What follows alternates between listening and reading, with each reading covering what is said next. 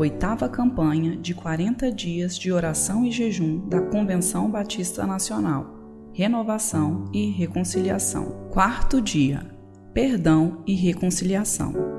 Por isso, afirma você que os muitos pecados dela foram perdoados, porque ela muito amou.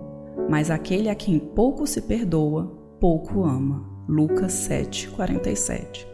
Os cristãos vivem uma espécie de evangelho de barganha, pois buscam a bênção, não o abençoador.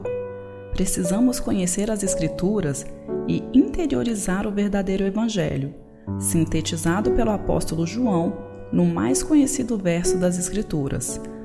Porque Deus amou ao mundo de tal maneira que deu seu Filho unigênito para que todo o que nele crê não pereça, mas tenha a vida eterna. João 3,16 A mulher, que com lágrimas lavou os pés de Jesus, conheceu esse amor, sendo perdoada de todos os seus pecados. De igual forma, aconteceu conosco, quando fomos reconciliados com Cristo na cruz do Calvário. Naquele dia, recebemos Jesus como Salvador e retornamos à posição original, planejada por Deus. Fomos salvos para viver em intimidade com o nosso Pai Celestial, condição que foi rompida pelo pecado, que criou um hiato intransponível para a iniciativa humana. Somente Deus pode restabelecer nossa comunhão com Ele.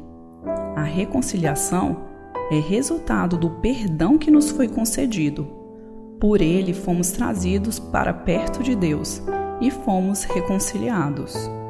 Quando reconhecemos que somos pecadores e que somente o sangue derramado por Jesus pode nos purificar, o nosso pecado é perdoado, nos fazendo compreender o verdadeiro amor.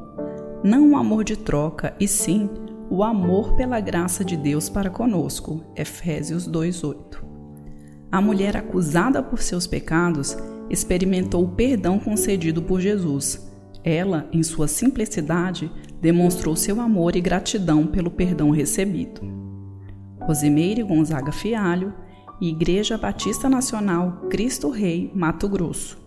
Motivos de oração: pela liberação de perdão, pela evangelização de crianças.